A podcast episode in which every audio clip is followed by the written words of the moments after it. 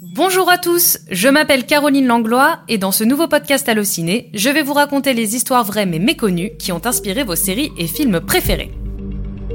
Épisode 5 L'histoire était trop belle pour être vraie.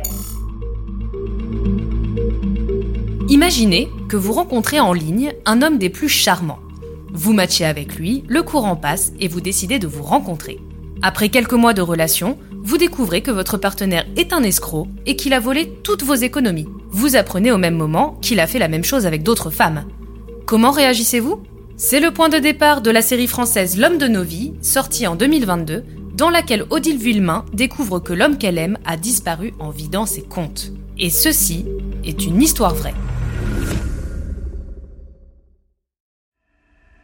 Une vingtaine de femmes brisées et trahies. 2 millions de dollars subtilisés.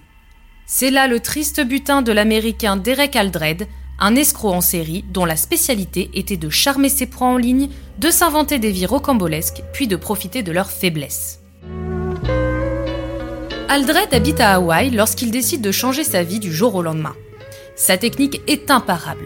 Il se crée un faux compte sur des sites de rencontres et se fait passer pour ce qu'il n'est pas. Un vétéran décoré, un banquier d'investissement ou un conseiller financier. Tel un caméléon, il change d'identité et de vie à chaque nouvelle rencontre. Il fait miroiter sa richesse à sa future victime pour mieux l'attirer dans ses filets. Il offre bijoux coûteux, sacs de luxe et autres voyages onéreux, tout en utilisant l'argent subtilisé à sa précédente conquête. La première à tomber s'appelle Cindy Pardini. Elle vit à San Francisco de manière prospère grâce à son métier de responsable technique. Elle se laisse séduire par Aldred sans se douter un seul instant qu'il est intéressé seulement par son argent. Après plusieurs mois d'échanges, les deux tourtereaux se rencontrent enfin. L'homme peut passer à l'action en s'emparant des identifiants bancaires de Cindy. Ce sont 250 000 dollars qui lui seront subtilisés.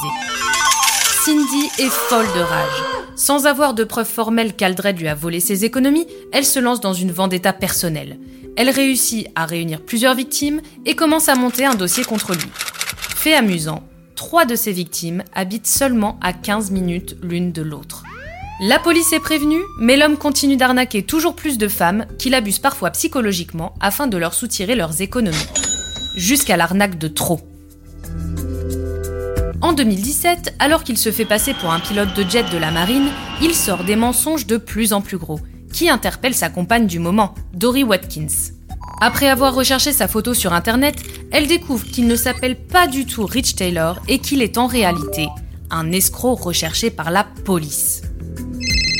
Elle contacte d'anciennes victimes et découvre l'ampleur de l'arnaque. Le service d'enquête criminelle de la marine, désormais au courant de la supercherie, contacte ses deux proies du moment. Grâce à leur aide et à l'action de toutes ses précédentes victimes, le criminel est arrêté le 1er juin 2017 puis condamné à 24 ans de réclusion pour fraude, abus de confiance et usurpation d'identité. Son histoire rocambolesque a fait l'objet d'un documentaire, Séduite par le mal en personne, sorti en 2019. Elle n'est pas sans nous rappeler celle de l'arnaqueur de Tinder, à voir sur Netflix, qui utilisait la même méthode. C'est qui cette fille? Elle t'a dit que je l'avais séduit, je l'avais volé, j'avais fait la même chose à l'autre femme, c'est ça? En fait, tu sais quoi de lui? Il nous a tous manipulés.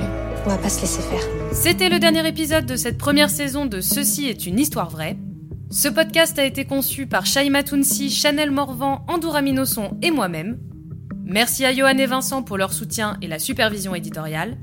J'espère que cette collection vous a plu. Merci encore de nous avoir écoutés jusqu'au bout et à très bientôt peut-être pour de nouvelles histoires vraies. Bisous Allô ciné